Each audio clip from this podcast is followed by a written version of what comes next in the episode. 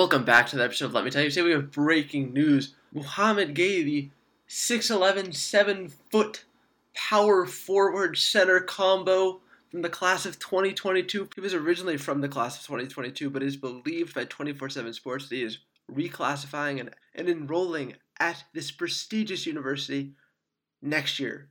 Will become a member of the 2021 class. Prolific prep basketball player just committed to the Washington State Cougars. That is right, the 34th overall prospect in the United States has committed to Pullman, Washington.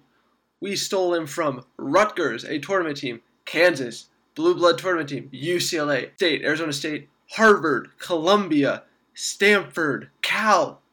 Kyle Smith once again pulling up and upset the highest ranked recruit in WSU history over Klay Thompson, over Michael Brockton.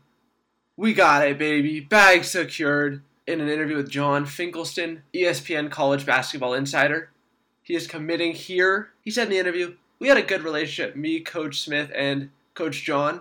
I was watching them last year through the Pac 12. They had a really good season, and I was watching the players. I was watching Efe Abogidi. I was watching TJ Bamba.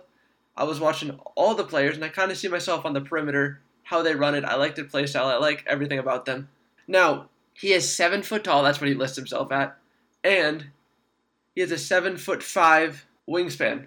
He moved from the United States from Dakar, Senegal, in order to play at Prolific Prep, one of those basketball powerhouse academies in Napa. So, they, but they've sent a lot of players to the Power Five level, and the most notable one is Jalen Green, who will expect to be a lottery pick, top five pick in this year's draft. He skipped college to play in, for the G League Ignite team. He was a teammate of Gueye back at Prolific Prep. Gueye says, describing his play style, I think I'm a big who can do it all. I can guard the ball one through five. I can run the floor. I can shoot. And I can handle the ball.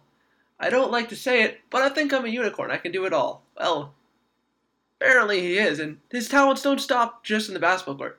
He speaks four different languages, and he's really good at school. I mean, when he offers from Harvard and Columbia, you're not a slouch in the classroom, let me tell you that. That is very impressive. So basically, Kyle Smith's mantra next year is defense, defense, defense, defense, defense, and defense.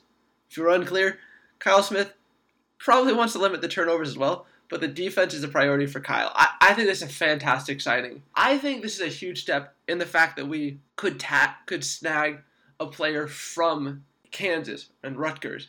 Those are much better and more appealing schools. I mean, why why not? We did it. We took him. We're also this also raises the question about scholarships and how many we're over the limit of scholarships. So someone is probably going to transfer, and I would assume that is Markovetskyy. He has a scholarship. He's probably gone. I mean, he wasn't getting a ton of playing time towards the end of last year, and this guy can play. He can score. He can play defense, and he's slightly shorter and he's more athletic. Sorry, Markovetskyy. As much as I love to talk to him in class, you know, Al Sorensen's finance 202 class, I think he's going to transfer. But this is a big get for us. I'm. This is an amazing pickup. And Jon Rothstein, CBS College Basketball Insider, the March Madness expert, basically has now called WSU a dark horse for the NCAA tournament. Don't be surprised if, when the preseason rankings come out for the Pac 12, we are not in the top half. And also, we are 45th right now in KenPom rankings. Before this edition, I would expect us to jump up a little higher, probably top 40. Everything's pointing up here in Cougarland. Let's go Cougs! And catch me on that UCLA broadcast tonight at 6.05 p.m. Plus on Sunday at 105 and hopefully Tuesday at 105 as well, calling Portland. Go Cougs!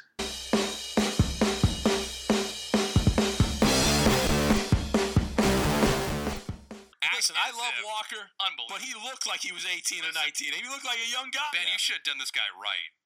What, I get him a stripper? What do you want me to do you here? buy I him mean, a I, mean. I get him a prostitute? What were you